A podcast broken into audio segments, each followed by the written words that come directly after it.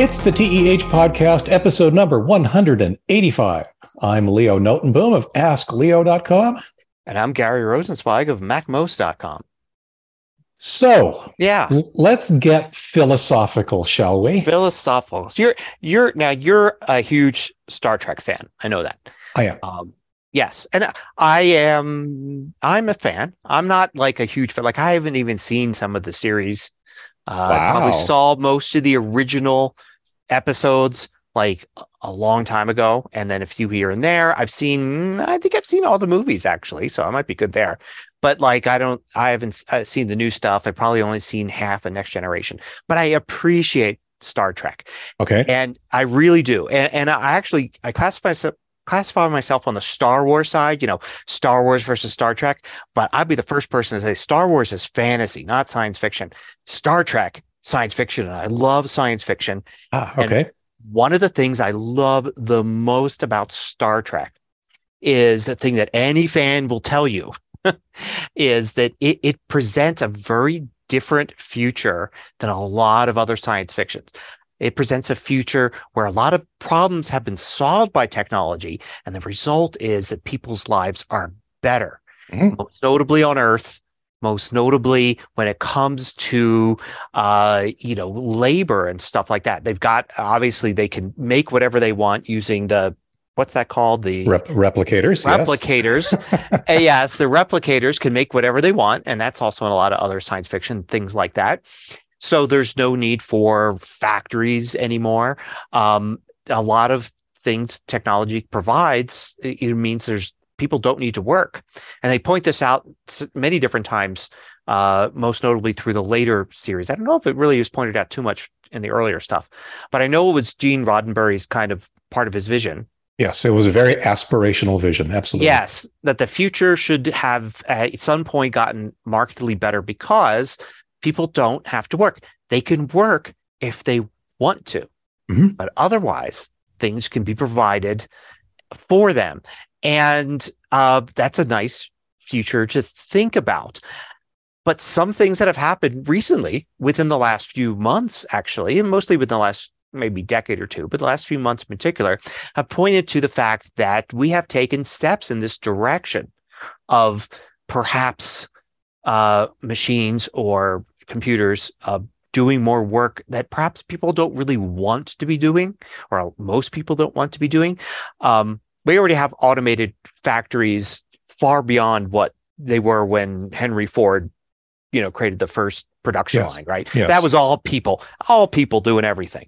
And they used some tools, and then the tools got better and better.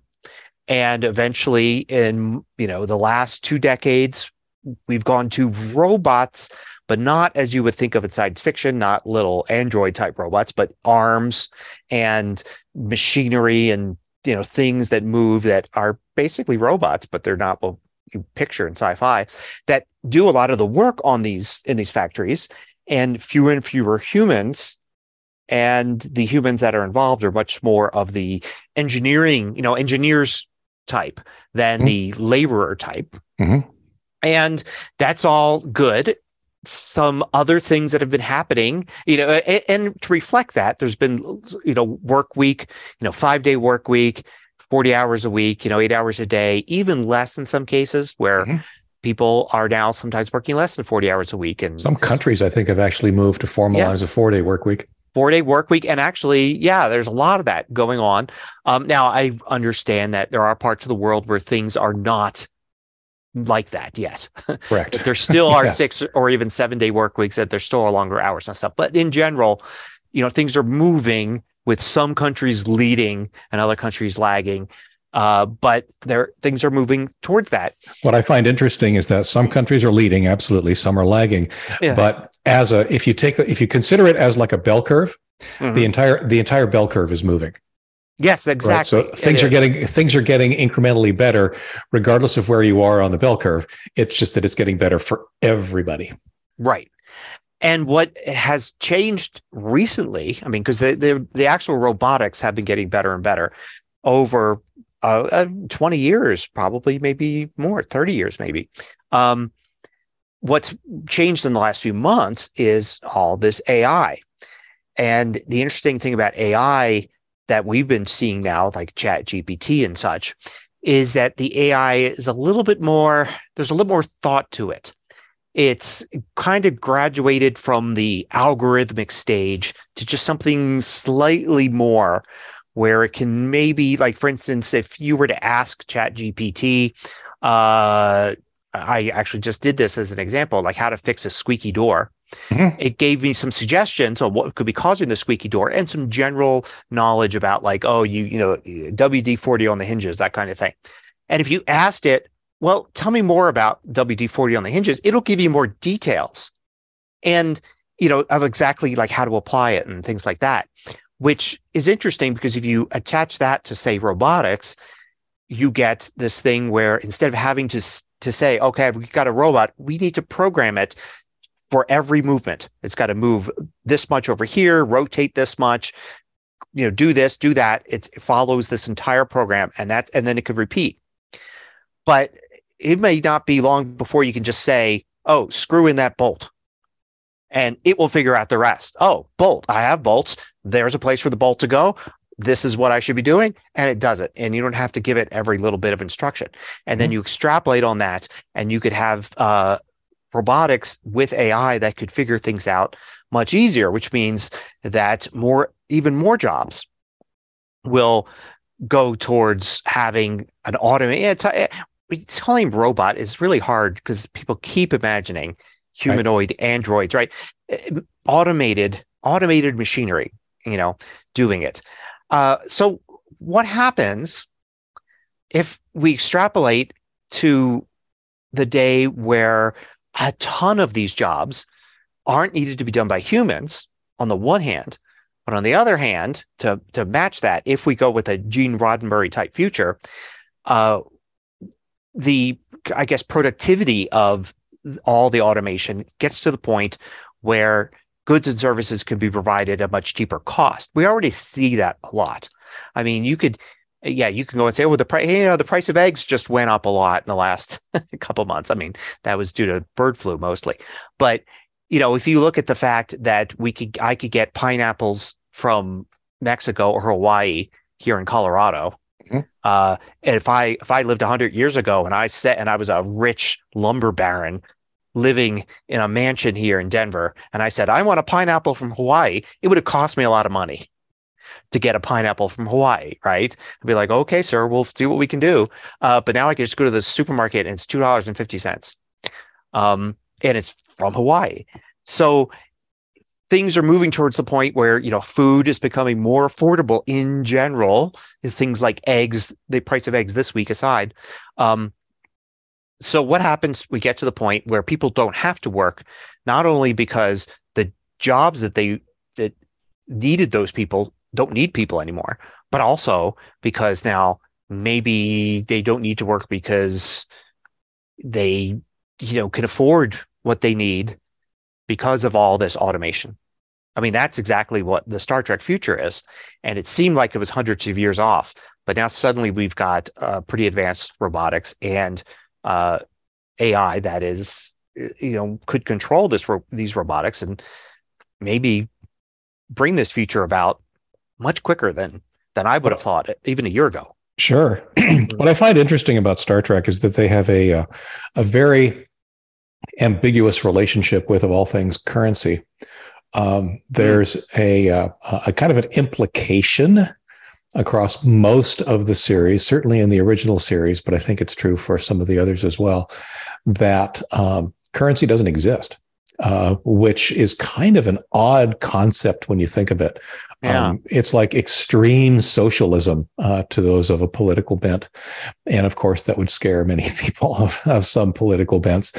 But um, um, on the other hand, there are also uh, clear cases uh, where it became really, really prevalent in uh, um, the DS9 series, where there's uh, you know an entire species whose laws of, of acquisition, as they're called, were all about making money. And they actually did, at that point, then create a currency. Uh, what I find interesting, though, is that um, I don't think it's a case where nobody's working anymore. Um, mm. Clearly, there's a bunch of people working on the starships. Yes, um, and sure. whenever whenever they end up um, having uh, any kind of uh, uh, storyline or, or, whatever that involves, uh, you know, back home Earth or mm. the uh, the uh, star um, uh, star bases around it. Uh, there's plenty of people doing stuff. They're just doing other stuff. And mm-hmm. I think that that's that's one of, as I mentioned in, in our little show notes here. This actually touches on one of my pet peeves because whenever we have progress that um, is uh, implicated in uh, potentially making some job uh, either less relevant or um, you know having it completely go away. There's a lot of of cry, hue and cry that you know, oh my gosh, we're losing jobs, we're losing jobs. No, no, we're not. Um, it's not that jobs are going away. I think that there will always be jobs. There will always be things to do. It's just that the things we do change over time. And what's unfortunate, what makes the argument really, really difficult is that it is impossible to predict what the jobs of, say, 10 years from now, even, will look like. Uh, compared to the jobs we have today. It's very easy to identify jobs that we're losing today right? It's because the, the technology that's being created is a direct threat on, um, say, you know, the example you used earlier, um, assembly line workers, right? Mm-hmm. There are probably fewer of those today than there were uh, years ago. But um, it's clear, uh, A, that there's fewer, B, why there's fewer. Um, what's not clear is uh, what happens, you know, w- what jobs are arising to take their place. Mm. Um, the example that I tend to use, and it's a it's a it's a bad example, but it's not. A lot of people think of it as being hyperbole, but in reality, it's not. And that's the old concept of um, either horse tack or buggy whips. Back before there were automobiles, there was a thriving enterprise in making horse tack and, like I said, buggy whips, um, because that was the primary mode of transportation at that time. Uh, mm-hmm. They don't exist. They exist today, but only as you know niche kind of um, uh, almost Ren fair kind of specialties. There's a lot of horse tack out there for hobbyists and people that deal mm-hmm. with horses, but in terms of actual being um, you know an industry, that's something one would call an industry that relates to our day to day lives. That's simply not true anymore. And yet, um, I don't see a huge horse tack lobby uh, at this point, um, still, you know, lobbying to say, you know, we should bring back horses, we should subsidize making horse tack. Um, you know, we need we need more buggy whips because we're mm. putting buggy whip makers out of out of work. The reality is, everybody that was doing that found other work. Um, and that's actually, I think, one of the neat aspects of the human condition that is not stated in Star Trek, but I think it's implied. And that is simply that humans are infinitely adaptable um, we have the ability to change. We have the ability to grow. We have the ability to learn new skills. So, absolutely, as a as a society, uh, the threat of AI, the threat of of robotics, uh, you know, society is not going to lose jobs. There will hmm. still be jobs. Now, mm. to be clear, individuals in society will lose jobs. Right, the the person who is uh, potentially working on an assembly line today may not have a job working on an assembly line tomorrow or sometime in the future. But they will have a job if yeah. they are willing to uh, exercise, like I said, that one very unique human characteristic of being able to learn new things, do new things, um, and take on new roles. Uh, the one of the interesting things, uh, I think it was an article that I linked to in um, uh, Seven Takeaways a week or two ago, there's a shortage of electricians. I mean, mm. literally, there are not enough electricians to do all the work, and part of that is because of the tremendous growth in the electrification of um, of many key uh, aspects of our our day to day life. Not the least of which isn't the tra- the transition that's happening right now to electric vehicles. Um, so, you know, if you're a laid off assembly line worker, go learn electric go learn to be an electrician and trust me you'll probably make more work and have more control over your future than than otherwise um, that, that, sounds very easy to say right just go learn something new and i realize mm. that that's not an answer for everybody but that's what happens. That's how society progresses through these kinds of, of transitions, these underlying, fundamentally underlying technological transitions. Uh, I, in that sense, I, I, guess I don't really see AI and robotics as being any different than, uh, you know, steam back in the day, or right. automobiles back in the day, or um, even um, uh, you know the computers the the screens you and i are scaring staring staring at staring at right now. Uh-huh. um, you know there it's, it's been a land shift. Just take a look at the the newspaper industry right? Um, the number of newspaper delivery people um, has mm. declined precipitously right? uh, yes. Um, yeah. and they've gotten other jobs. They've found other things to do. Um, and I, I, don't mean to minimize the individual impact that has, because as an individual, when you lose your job, it's a very traumatic thing. Um, and, and, and, I understand that. I realize that. But um, at a societal level, where we're, I think we're talking about this transition, um, it's something that, to be honest, just isn't anything new. It's just incredibly difficult to predict where it's headed. Yeah, I, I, yeah, uh, all really good examples with the past technology doing basically the same thing and technology just continues to do the same thing. It probably goes back even further in history with examples of just uh, you know probably uh, you know farming and fishing and hunting. You know uh, technologies made it so that oh hey you know what? You know we don't need a huge hunting party to go out anymore. It could be half the size. So right you right. guys all lost I, your hunting jobs. I was thinking of of big shovel um, uh, objecting to the uh, the invention of the plow there, there you go. That's a good example. I just wonder if so. If the question is, will we ever get to the point where instead of ha- people having to look for a different kind of job, they could instead say, "Yeah, I'm I'm good. I don't need a job." like, because that is suppose I, I, know that we always see when we're watching Star Trek, we're watching the people that are in Starfleet, you know, right. that are doing things that have and and many times I know they have talked about how they felt, oh, I felt a calling. I didn't want to just do do nothing. I wanted to be in Starfleet. I wanted this, right. you know, and that's why they're there, and that's why we're seeing them in these stories. But that there are people that are not particularly doing anything. I mean, you, the assumption is made, um, at least in my limited viewing of Star Trek, that uh, that they are doing pursuing their own interests, art, hobbies, um, whatever it is, contributing in some way. Uh, you know, because there certainly are many ways to contribute to society that do not involve having a job. Yeah, it, I, I, don't know that I I don't know that I walk away from watching Star Trek with that. No, um, like I said earlier, I I mean certainly there are people who contribute to society via their art or via their hobbies or whatever. But honestly, that's true today too.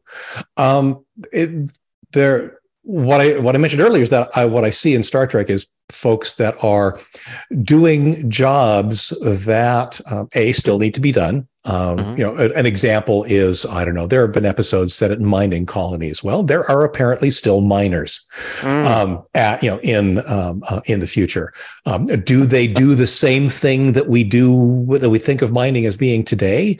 Uh, are they in a hole with a pick? Probably not. Um, are they driving a robot? Are they you know dealing with with uh, the maintenance or or implementation of uh, uh, some kind of a remote scenario? Possibly, right? They're using technology, not necessarily their brawn to actually do the mining, but the job still exists, the role still exists. Um, and I think the same is true for, like I said, when you even see um, a scenario set at um, on Earth in quote unquote. Um, it's funny they have a um, uh, a, a, reluctance, I will. It's very unusual for a show like Star Trek to show you day to day life because day to day life doesn't make for episodical TV, right? Um, but there are still scenarios where you're seeing some glimpses of day to day life. And, you know, yeah, people are still shopping. They're still going to restaurants. They're still cooking. They're still being served at a table. They're still, there's all sorts of things that you and I would even today still consider to be normal without even accounting for all of the different jobs that I would assume there will be in two, three, four hundred years. Hmm.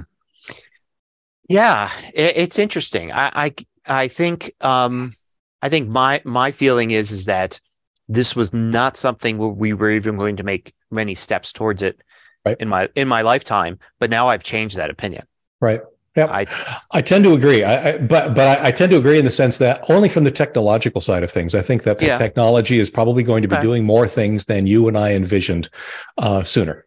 This the impact to society, as far as I'm concerned, is a a completely different ball game because um, honestly, it has less to do with the technology and more to do with um, politics and beliefs and um, a willingness to accept change. And uh, those are all things that, to be honest, are, Maybe. are complete complete wild cards. Maybe. I mean, uh, you know, I think uh, when I read about history, you know, I think of 100 or so years ago Mhm. of kids growing up uh, uh, big families and expected to work in the family business, whether it was farming or something else, Right. um, pretty quickly to the point where it was like, oh, we've got four kids. One of you could go to higher schooling, but three of you need to stay here right. and work. Whereas today, at least here in the US, it seems much more of like, oh, you're you're old enough to go out on your own. Well, go get out. Luck. Have fun. Yeah, yeah. Like no, what you don't you don't hang around here. You know that kind of thing. So, and then even to the point now where you do have, eh, you know, the whole van life kind of thing going on, where many young That people are choosing, wh- which is only really an extension of something that's been going on for a long time. Even, you know, hundred years ago, uh, you know, uh, people that had uh, more money, had wealth, would take off more time Mhm. uh, after school, before work. They would go on. I think in Europe, the the, wealthy they're called it the Grand Tour, where they would send their kids out touring the capitals of Europe. Uh, you know, would have fun, take a year to, or six months or whatever, and then here in the United States, later after World War II, the, you know, there became a thing. It was like take a year either uh, in the middle of college, before college, or just after college. The so-called Go to gap, Europe. gap year. Yeah, gap year. Um, and but now that's extended for some people anyway to be like, I'm go either before, after, or during college. Uh, I'm going to go off and not have a job or at least a full time job, travel around indefinitely. Mhm. Like maybe it's a year, but that's not the plan. Maybe it's several years. Uh, this is so new that people are just still doing it. We don't really know what the end of it is, you know, in terms of like, uh, y- so I don't, I don't, I don't know. And Yeah, the having other- these geek jobs, I think adds to it as well. Because Yes. when you could not, when the only thing you could do to make money was work 40 hours a week and stay in one spot so you could show up and work nine to five, and Yep. that was it. Now suddenly it's like, oh, I could log in and do t- 10 hours of work a week in customer support or freelance graphic design or whatever it is you're doing. And that that little bit of time without a home, without rent, just some gas money, and some food money, that's all I need. That enables everything else. Yeah. Where I thought you were headed, it's a different, it's a, a different example of what I think is the exact same progression. Um, you know, in the in the past, um, you were in the family business. There was a family business, right? Each Yeah. generation was expected to carry forward that same business. So a business, a job, if you will, was multi-generational. Then it transitioned to being the job you did for life. You were a company man. You started at this company, you retired from this company. Uh, you know, so that was the, the job, regardless of what your your your parents did or your, your kids did, you had this one job for your entire career.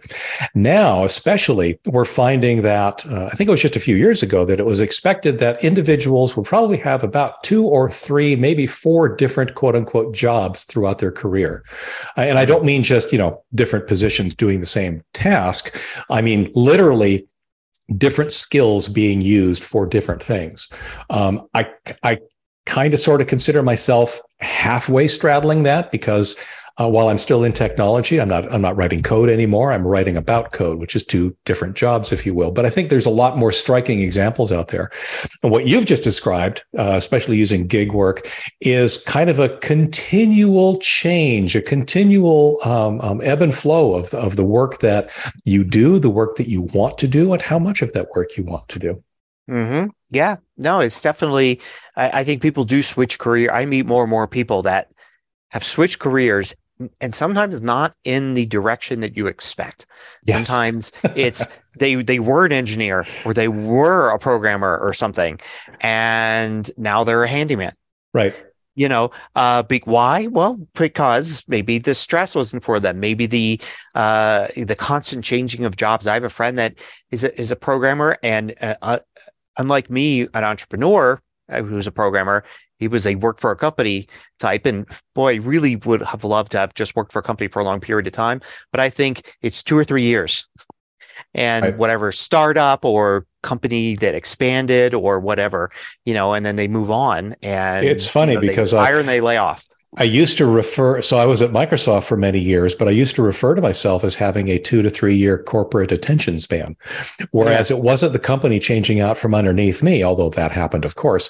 But um, it was like me saying, okay, you know what?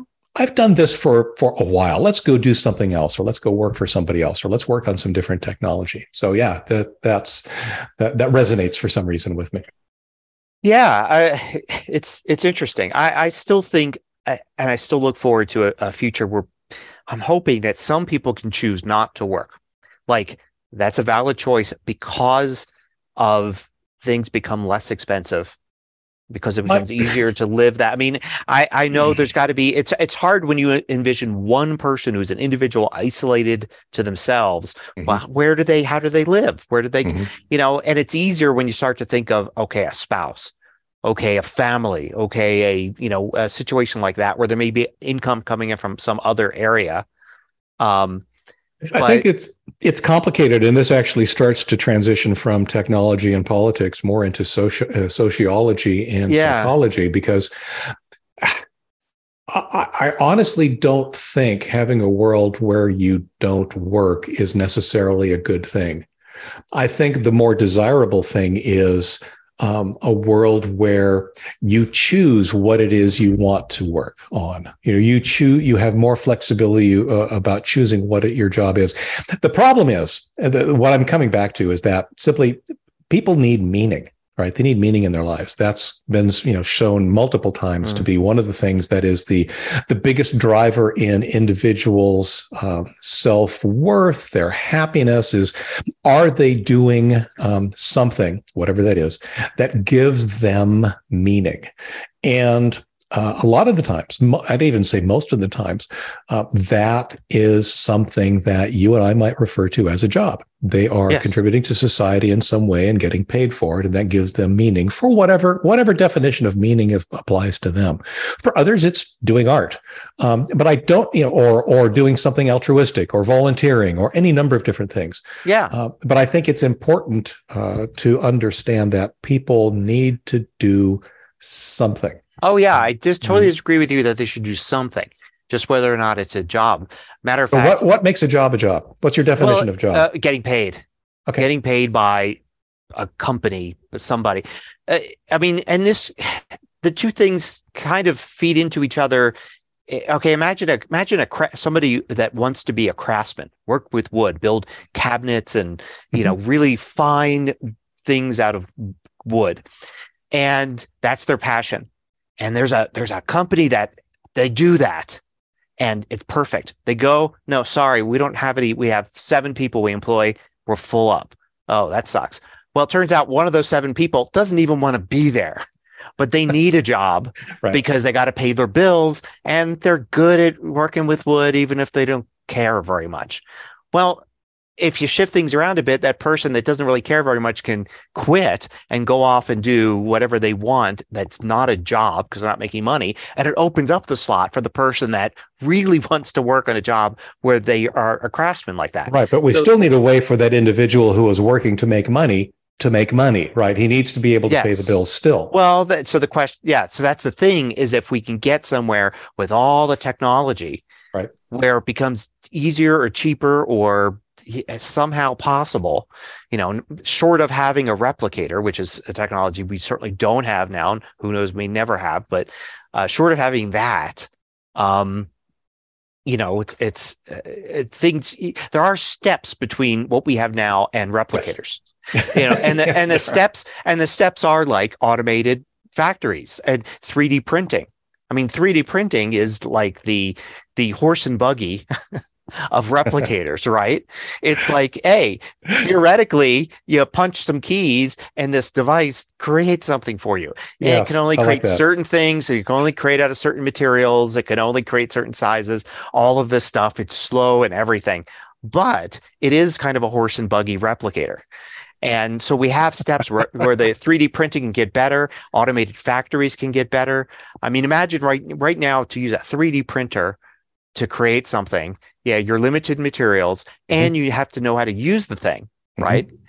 But imagine a 3D a, a 3D printer that has a lot of different materials that it can use, and you could actually just say, "Make me a you know whatever I need." Tea, tea Earl Grey hot. Well, okay, that would be. but but maybe a teacup, you know, it'd be like, oh, I need a t- I, I need a teacup, right. right? Make me a teacup out of porcelain, and Oof, you just say that, and it and it responds with uh, make making you a teacup out of porcelain. Be ready in three minutes and 52 seconds. Right. And then, and you see, and it does it. And you don't have to program it. You didn't have to download any blueprints. You didn't have to know all this stuff to set it up and you know it becomes a it goes from maybe the horse and buggy to maybe a, a stagecoach of but to, but to be fair that didn't make jobs go away. It changed jobs.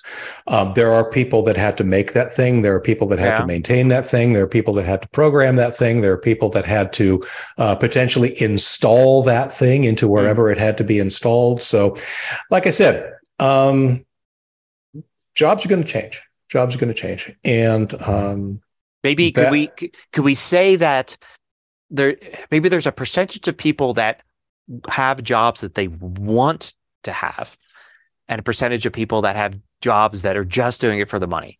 And of course, there's a lot of gray area in between, right? Of course. And what we're the goal here is to change the percentage to, Shift, to maximize happiness. Yep. Yes, to have more people doing. I'm doing this. I'd do this even if they didn't pay me. Is the saying, but of yep. course, nobody actually says that. It's like, well, you still got to pay me though. Um, but you know, well, honestly, the, that's that's kind of sort of what I thought when I discovered computer programming. But you know, well, but uh, hey, same with me. It's like it's like, oh, I realize I'm creating value, so you definitely should pay me for this but yes. I do love doing I'm not when I'm doing it I'm not thinking god it's a good thing I'm getting paid a lot because otherwise I'd be hating this no right, I'm thinking right. hey this is great people pay me to do this this is fantastic yep. but um you know and there's that gray area and if we can shift that I mean that's kind of a bell curve too if yep. we shift that bell curve so we have fewer people doing work they really don't want to do and more people that actually do the work that they enjoy or somehow find other fulfillment besides just the paycheck, then then maybe that's maybe that's utopia. I don't know. Yeah, I I don't know either. I think it'll always be complicated. Um, people are messy, and uh, you yes. know, I mean, not everybody necessarily wants to add value to society. Not everybody necessarily wants to uh, um, uh, be uh, fulfilled or have meaning in their life. Um, so yeah, it'll it's but i absolutely agree. These are these are exciting times with some of the possibilities that um, um, that the technology is exposing. Uh, what i included what what there are two things that this reminded me of your discussion earlier about about um, chat gpt specifically. Uh, i ran across an article i think just yesterday even um, that i'll be including in this week's seven takeaways. Uh, what is chat gpt doing and why does it work? Uh, it is uh, it's a long article uh, I've not made my way through the entire thing yet, but mm-hmm. it is probably the best, most accessible discussion of um, literally exactly what the title says. What's it doing, and how you know why does it work? Um, that I think would make it a, uh, make it easier for a lot of people to truly understand. Uh, honestly, in many ways, how simple the concept really is. Mm-hmm. Um, and um, as a result, how easy it is to get wrong. But um, um, you know, it, it just why it works, how it works, how it was trained, why it's doing what it's doing. Um, like I said, it's a it's an interesting read. The other thing, and I, I have to look up the video for this because I, I wasn't. Um, uh, I ran across it a couple of days ago. I didn't bookmark it, and I should have, of course. Um, you were indicating that one of the things that uh, you had to do for uh, your replicator or for one of the other robotic scenarios was you have to basically tell it what to do. You basically have to program um, the robot Yeah. building your car how to build a car, and by program that usually means uh, you know move three inches to the left, and move three inches up, uh, rotate the screwdriver, and put the bolt in, or whatever. Uh, there is a video of a uh, a robot arm with a camera that is essentially uh, learning what to do by watching. Mm. So you demonstrate to it what you want it to do, and then it does it. Um, same thing. This is absolutely the buggy whip compared to whatever this could turn into in the future. But um, it's another way of programming the AI that I think is very, very interesting and has a lot of potential. Not necessarily telling it what to do, but showing it what to do, Mm. um, which is, uh, like I said, pretty fascinating. Yeah, the, the answer might be a combination of all of those. Yep. Uh, telling, being able to program it, being able to just tell it, uh, natural language programming, in other words, Mhm. and being able to show it, and and yeah, all of that. It is. if I had uh, to, pre- if I had to predict, um, it, the combination, I agree. Well, there will be a combination, but it will work from the least refined to the most. By that I mean, um, you'll show it how to do something, and then you'll tell it where it went wrong, right? And no, then bad bad robot. Bad robot, yes. Um, and then um, you will program it at a more granular level about what it means to do it right. Uh, because clearly the demonstration or the explanation uh, wasn't sufficient, but you still need to be able to have that fine, literally fine motor control uh, over exactly what it's doing. So, yeah, yeah, I think that's that's pretty interesting. Uh, one of the other concepts that came across uh, my radar this week was uh, the concept of um, AI, not necessarily. Well, one of the things you'll hear from a lot of um, AI researchers is that Mhm. intelligence is the wrong word. It's we talked about this a few weeks ago. It's not artificially intelligent. It's using something called machine learning. Um, and if you read the article on what is ChatGPT doing, you'll see that it's basically just learning from this huge corpus of data um, and making um, not intelligent choices, but rather statistical predictions based on um, the information that it has, the corpus that it has, and then the task or the information that it's being presented with. Intelligence in that scheme um, is really just a simulation, right? It's it Mm. it we think it's intelligent because it has become so good at simulating intelligence that we think it's intelligent which really brings us to a very interesting question that I'm sure has plagued philosophers for millennia, and that is, what does it mean to be intelligent? right? Yeah. What's the difference between a simulation and intelligence? Now, we, the the old Turing is, I'm sorry, it wasn't the um, um, not the Turing test Well, there was a Turing test. Yeah. which is basically, you know, if, if a person can't determine whether or not Yeah. you're interacting with a real person or a computer, then you've achieved um, uh, artificial intelligence. yeah. And um, in reality, in that sense, in many cases, we're there. Yeah. There are there are dec- definitely solutions that have passed the Turing test, but we still don't consider them to be artificially intelligent. They're just really, really good simulations. And I just find this another fascinating, perhaps pedantic, uh, uh, examination of exactly where some of this technology is happening or is headed. And, my, my questions are twofold. One is, as well, if you're not a researcher, right? If you're if you're not someone who's knee deep in this stuff, trying to understand or even make it work, does the difference really matter? In other words, if you're dealing with something that is a simulation of something that is so intelligent you can't tell that it's a simulation, is the distinction relevant at all? Hmm. Yeah. I it's well, I think it is because you you have to you have to expect more. I, it's not be, by being able to just tell that you have to say, oh, it seems like it's a real thing, but I think AI should be able to surpass. You know what I mean? So you're th- what AI should be more intelligent than people? Not not intelligent, but in uh, I guess productivity, like like it, it shouldn't be a yes man, right?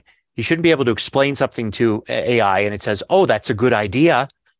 I understand what you're saying. Which That's apparently is what Chat GPT is doing today, right? if right. You, yeah. If you It tell it it's wrong no- enough times, it'll finally agree with you. right. It should be able to invent. It should be able to improvise. It should be able to mm-hmm. do what humans do, which is come up with a new idea. I mean, have to. You, you, you go and you talk to people. If you have if you have something you're working on, a project you're working on, and you talk to other people about it, sometimes you'll get them saying, "Well, why don't you do this?" or "Why don't you include that?" or whatever. Even if and, and it shows that even intelligence, uh, it doesn't even have to apply directly to what you're doing. I could have a coding thing that I'm working on and talk to a non-coder and say, I'm working on this app and it does this, this, and this.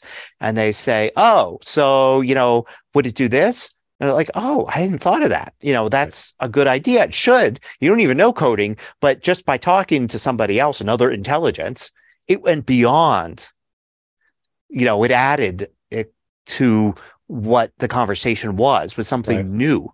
Right. And that's where AI, I, mean, I don't know what sort of test that would be, but it should be. It's able- Rosenzweig test. There you go. well, but you know, the weird thing is that Chat GPT already does this, right?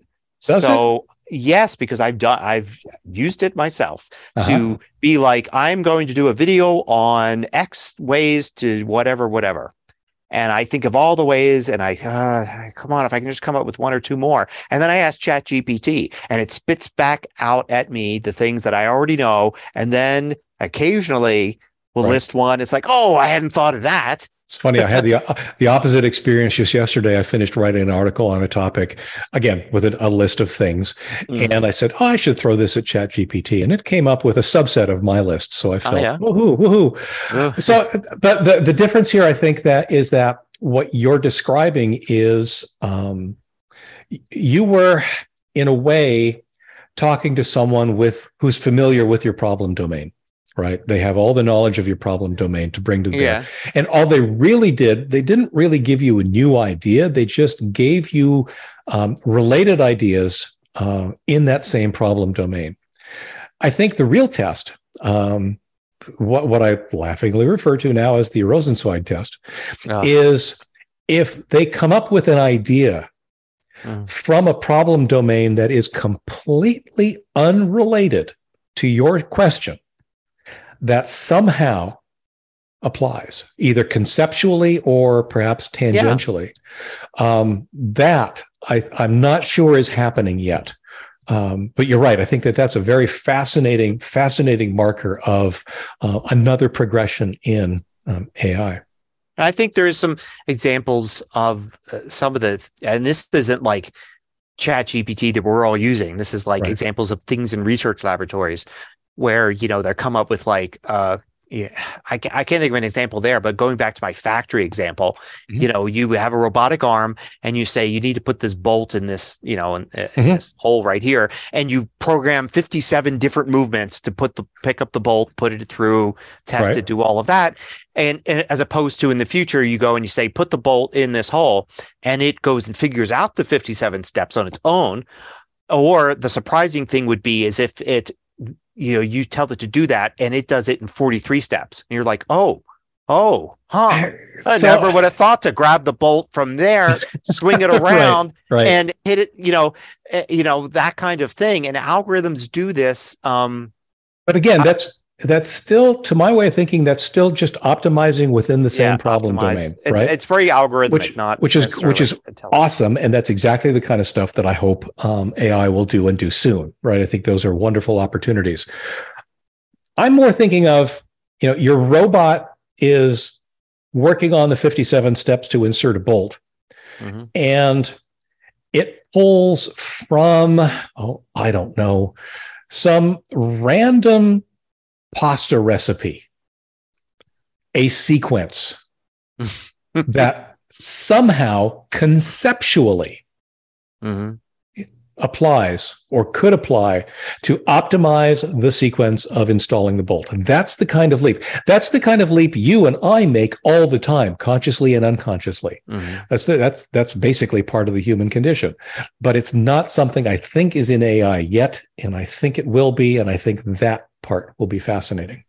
Yeah, it reminds me of the the book about AI. Um, uh oh, what's it called? Uh, uh, what's that number? Avogadro's number, whatever. Oh, Av- yep, yep. Avogadro Corp is the name of it, and that's supposed to be a placeholder for Google. And in that book, uh. an AI be- doesn't never become self-aware, but uh-huh. actually does start to change the world. Um, and one of the things it sees is that the key to curing cancer is actually something that only ceramic scientists study but ceramic scientists have no idea that there's an application in curing cancer. Yes. So it simply arranges for a convention of, uh, you know, uh, cancer researchers and a uh, ceramics conference, you know, a ceramic science conference to take place at the same hotel and double books all the rooms. So there's great confusion and it ends up all of these different scientists from these two different realms have to basically spend this week together and they get to talking and it leads to a breakthrough. The yep. AI didn't really know what the breakthrough was, but it knew that those domains needed yep. to be combined to get yep. to it. For some reason, this reminds me a lot of the book that I've mentioned, I think last week, Range. Um, and I, I, it's it's another one of those things where there's so much value to be had in uh, some would say cross pollination, some would say cross contamination, but the bottom line is that getting different, um, uh, getting a breadth of experience or having a different, pro- like I said, problem domains cross over in unexpected ways are where a lot, a lot of inventions and uh, new, uh, new ideas come from. Uh, so mm. yeah, yeah, very mm. cool. You have to yep. tell me, tell me what the name of that book is. I'll have to, I'll have to. I'll, I'll, I'll put it in the show notes here. So my other question that all of this started to come to is is the one we occasionally joke about whenever we talk about artificial intelligence. And that is how do I know I'm not a simulation? Hmm. And if I'm a simulation, what I am what am I a simulation of? In other words, yeah. what what what made me? What what what decided I should look like this? Um, mm. That now we're transitioning from uh, we've been through technology and uh, sociology and and uh, philosophy, and now oh, we're yeah. going off the deep end into uh, um, religion and more. So I just thought those are the kinds of things that these topics start to have us think about. And unfortunately, a lot of what these topics end up having to think about are so deeply ingrained in humanity that they become very controversial and often end up becoming. I don't want to say roadblocks, but maybe I do. Uh, roadblocks to uh, letting uh, to allowing us to really pursue some of these ideas as far as they need to be pursued. Um, you know, as soon as you start asking who's the uh, uh, you know who programmed me, um, that opens up a big can of worms for a lot of people that could pre- prevent them from looking at AI with a completely open mind.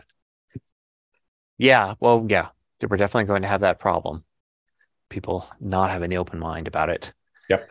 Mm. I think we're already there, to be honest. Oh well, I yeah. Have not, have not seen much of it, fortunately, just probably because the bubble that I look at um, is all about um, either how wonderful AI is, or will be, um, or look at how stupid AI was today.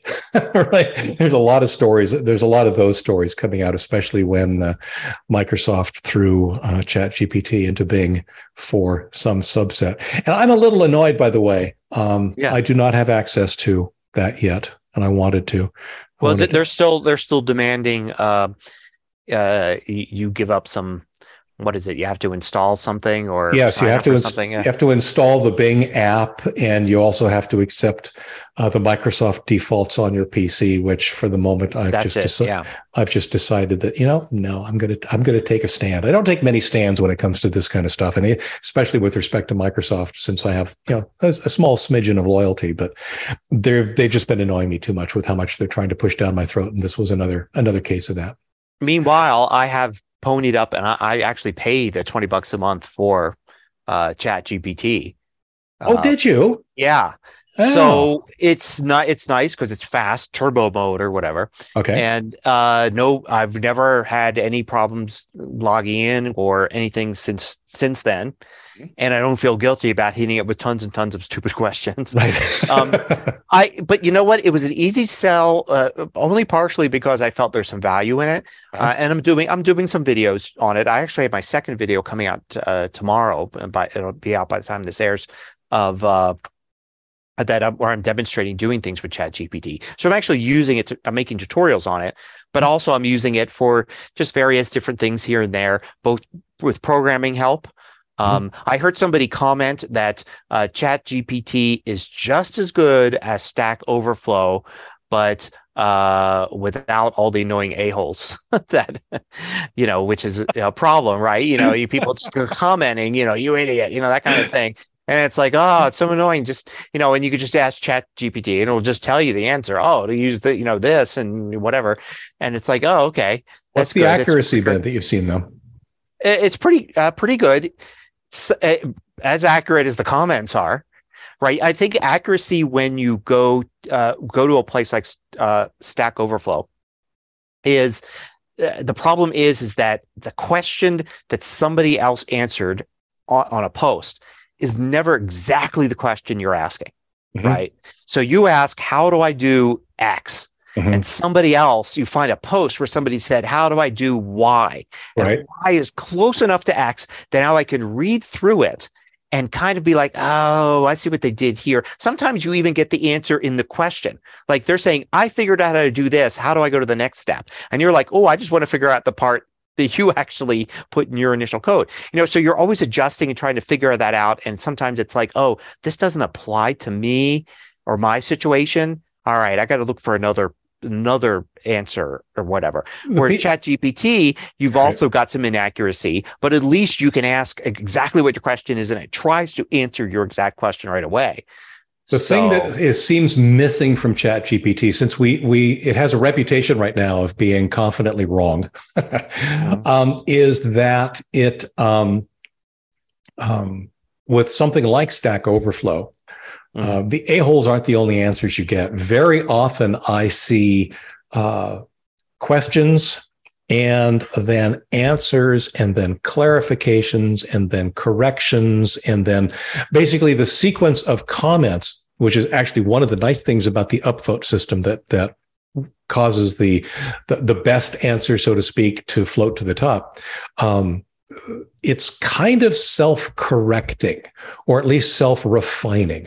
Mm. uh, and even though it may not necessarily be the exact same question you had there's a higher probability that the question that actually or the answer that actually makes it to the top is in fact uh, correct to at least some degree. And you can actually see some interesting discussion about how it may or may not be correct uh, following. So but yeah um, it's interesting. I just i i I'm reluctant to. I'm still reluctant to use it for code, um, but I've started. I mean, you have to, to. You can't just blindly take it. Like I would never, uh, like ask for a piece of code to run at the command line. You know that, especially if it involves deleting files or something, and then just be ask for a piece of code, then take it, copy paste it, and run it. Let's just see what happens. Um, but you know, looking at code where I can say, oh, I want to display a number in this format. How do I do it? Okay, here's a piece of code. Eh, that kind of looks right. Let me try it. Oh, it's not right. All right, let me rephrase the question or let me ask something else. Right. Uh, you know, see, it, it almost feels more like you're having kind of an assistant than like actually going to a forum where there are other experts. And an right. assistant is like almost a perfect term because you, if you were if you were say a blacksmith, right, and you were trying to craft something out of metal you may have an assistant there. You're the more experienced. You're the blacksmith. That's just your assistant. But you may still ask your assistant, well, what do you think of this? Should right. we use this metal or that metal? And the assistant may have some good information, but you have to realize they don't know as much as you. Coding right. is kind of the same thing. It's like I feel Chat GPT is my assistant. I could be like, yeah, I could look all this up in the documentation, but hey, assistant, what do you think? How should I format this regular expression? And the assistant says, how about this? I'm like, well, that's an interesting idea. Let me try it you know, and and if it works, hey, just saved you all that time. And if it didn't work, okay, let's let's dig into why. I, I don't know. I'm using it for that anyway. The twenty bucks a month. Another reason, in addition to the fact I'm using it for lots of things, is it doesn't feel very permanent. like when you sign up for something like if you sign up for uh, cable, you're like, oh boy, you know, I'm going to have this for years and they're going to keep raising the price. And if I want to quit, they're going to keep trying to keep me on and all this stuff. It's like, uh, it feels a little permanent when you just right. pick a cable company.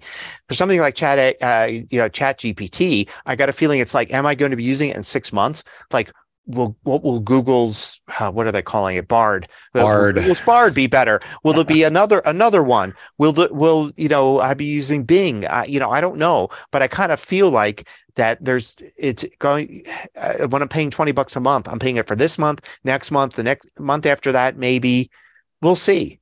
Yeah. As long as it be as long as it's still the best value for my 20 bucks in getting this kind of thing I'll keep doing it. Otherwise, I'll switch. I don't feel like I signed up for something like, oh boy, 20 bucks times the next five years. No, maybe just the next five months. It's kind of how I feel with my uh, my Amazon Web Services. it's like, yeah, I'm signing up for this forever. Well, Um, yeah, exactly. Because you're investing a lot of time Exactly. build into moving your sites there into building your services around AWS, right? So you do feel like that. Whereas ChatGPT, if Bard came out tomorrow and I could get the same stuff, but maybe better from Bard or cheaper, I could just switch. Right. You Right. know, uh, I just lose a part, a part of a month's worth of my 20 bucks. That's the most I'd lose. So It's it was an easy decision to say 20 Sure. bucks. Sure. I may you may have convinced me. I may have to I may have to go do the same. We'll play with it some more. It's funny, one of the things that um in the realm of asking it coding questions, I think one of the things that somebody tried to do early on was to ask it to create regular expressions. I can't remember if we, if we Oh, talked yeah. about that I've here. used it for that. Yeah. Have you? Um, I have as well. I've looked at and um, I was uh, disappointed. I will just Hmm. say that because I think out of like three or four attempts to come up with a, a reasonable regular expression for something, I don't remember what it was. Um, it was always off. It was always something not quite Yeah. right about the regular expression. Now, to be fair, in that sense, it's mimicking a human very, very well because nobody gets regular expressions right, especially not the first time.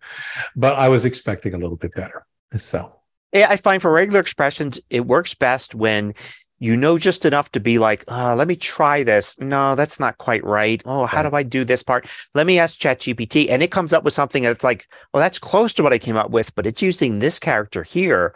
Right. And let me try that or let me look that up. Oh, because it actually, you don't even have to look it up because I believe it explains what each thing does. that's right. It did what I did that too. Yes. And yes. so then you're like, oh yeah, of course I forgot about the reverse global, blah, blah, blah, you know, and then you so then so then it's like kind of works again like the assistant Right. saying oh gee boss i don't i don't know either but but have you thought about this i remember there's this character that does this and you were like oh okay the two of us together we'll figure it out well, this, it doesn't say, G boss, I don't know. it right. should. It says, it says, it should, but it says it- very confidently, this is the answer, regardless of whether it's Oh, right. I'll bet you can. I, I'll bet you can get Chat GPT to say because there's also all of that in Chat GPT That's too. true. where you could tell it in the conversation like treat me like i'm your boss and it's and you're it's you know whatever this time period and all of this stuff and you could actually like train it to pretend you're a sycophant and well you could even say you know help me out with this regular expression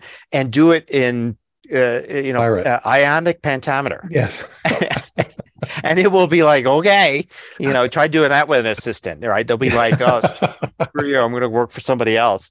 But Chat GPT will be like, sure, here we go. Iambic pentameter explanation of this regular expression for you. Oh, oh, Lord. All right. Well, anyway, so we've just spent almost an hour talking about about Yes. um, artificial intelligence, and I suspect it won't be the last. But it's an interesting, interesting topic. I really, I really, um, I'm looking forward to uh, where it's going to take us. So, um, ain't it cool? So you beat me to something, darn it. Yeah. So, well, you know, we both talk about it. I mean, the new series on Peacock, Poker Face, uh, believe it's the guy behind those Glass Onion movies and also Natasha Lyonne, uh, the actress. Yep. It's it is actually it's a really interesting concept. It's a murder, yeah, every week murder mystery Yep. Thing. Her only weird thing is that, in addition to being very persistent and trying to figure out what's going on, uh, she has the ability to tell when people are lying.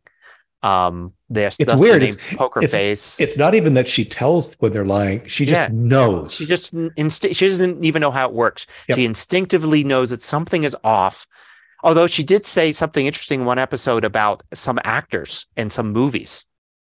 Did you catch that part? no, I missed that. I missed She, that. yeah. she quickly runs off a couple, like three acting roles in three movies, where she says, you know, I think one of them was like Christian Slater and True Romance, and like and two others. And she said, "Truth, truth, truth." In other words, the act she believed the acting job was so good that it passed her truth test. But for normal people, she yeah. can tell when people are lying, which basically gets her in all sorts of trouble because these crimes are happening around her. She tra- she's traveling around and these crimes are happening around her. And then inevitably, somebody who's very guilty, who's about to get away with it, says something they shouldn't say.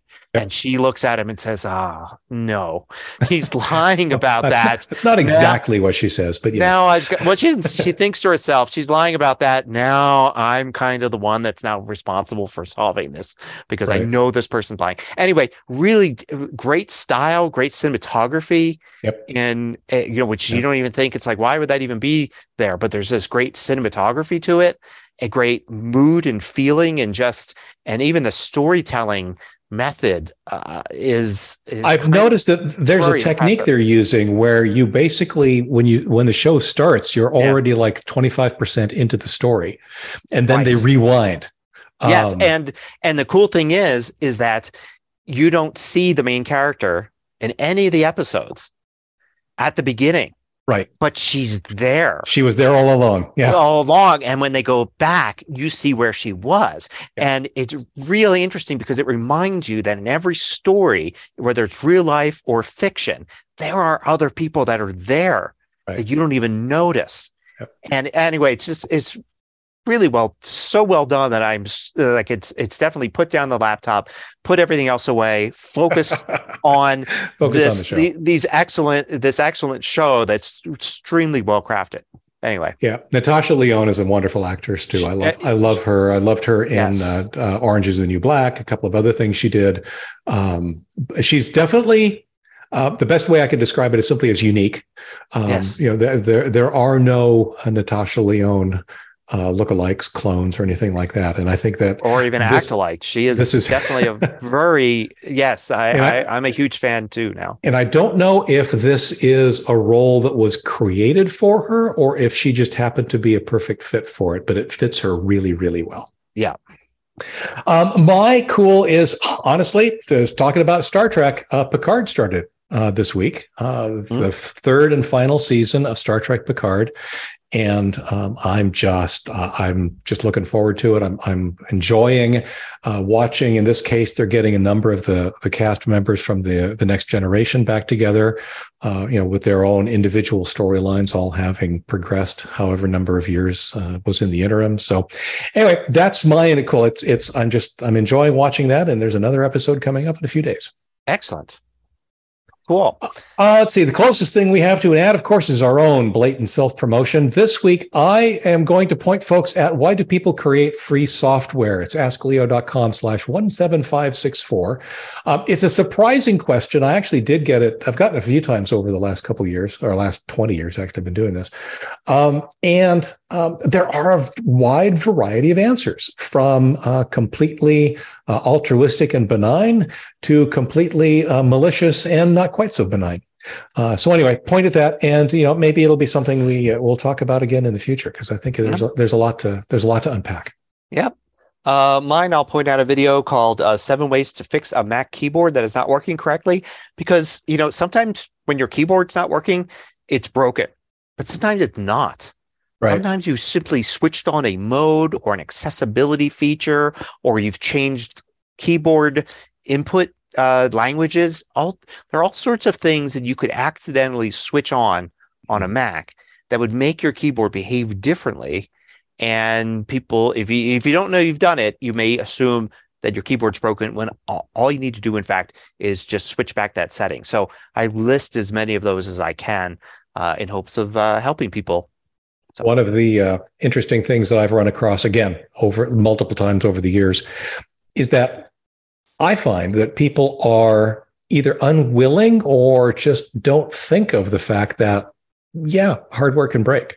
Mm-hmm. In other words, uh, I hear from people who are having trouble with their keyboard and they don't even think about the possibility that it's perhaps physically broken.